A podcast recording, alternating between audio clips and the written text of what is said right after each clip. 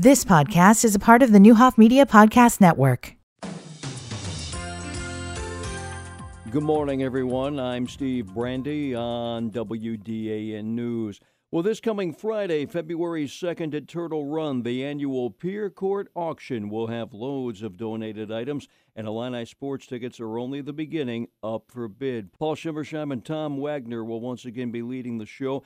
Katie Osterbur recently joined Laura Williams on 1490 WDAN's Community Connection program, and she once again took us back to that moment 30 years ago when five female attorneys in Vermilion County decided wait a minute, there's got to be a creative way to reach youngsters who have made a mistake and set them on the right track.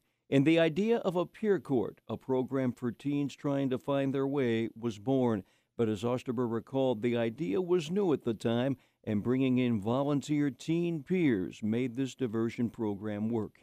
There was no information or research saying whether or not they were effective, but these women really believed in it. So they developed the peer court program. They found community members to sit on the board and started outlining a program that could work with youth side by side to the court system, but not within it. The concept took off. The community started using it. Teens started volunteering. And Osterbur stated that after all these years, it's still fantastic watching the changes in young participants the kids and families we work with, they buy in. They're amazing. The parents communicate, work with us to make sure that their kids are successfully completing. When you watch these kids start and then finish, I don't want to do this to the, hey, I've got this. Doors at Turtle Run will open at 6 p.m. this Friday, February 2nd for the Peer Court auction. Tickets are $10 at the door, and the live auction begins at 7.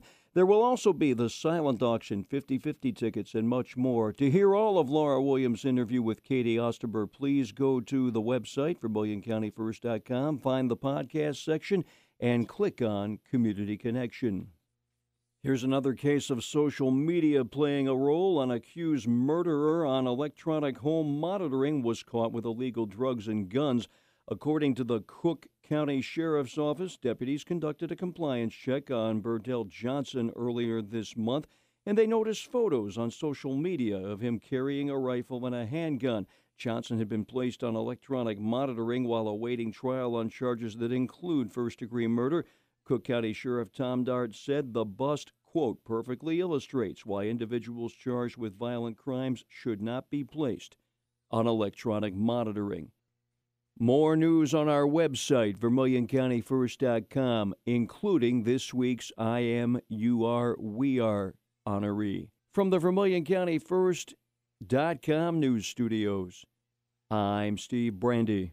You've been listening to the Neuhoff Media Podcast Network. For more, visit neuhoffmedia.com.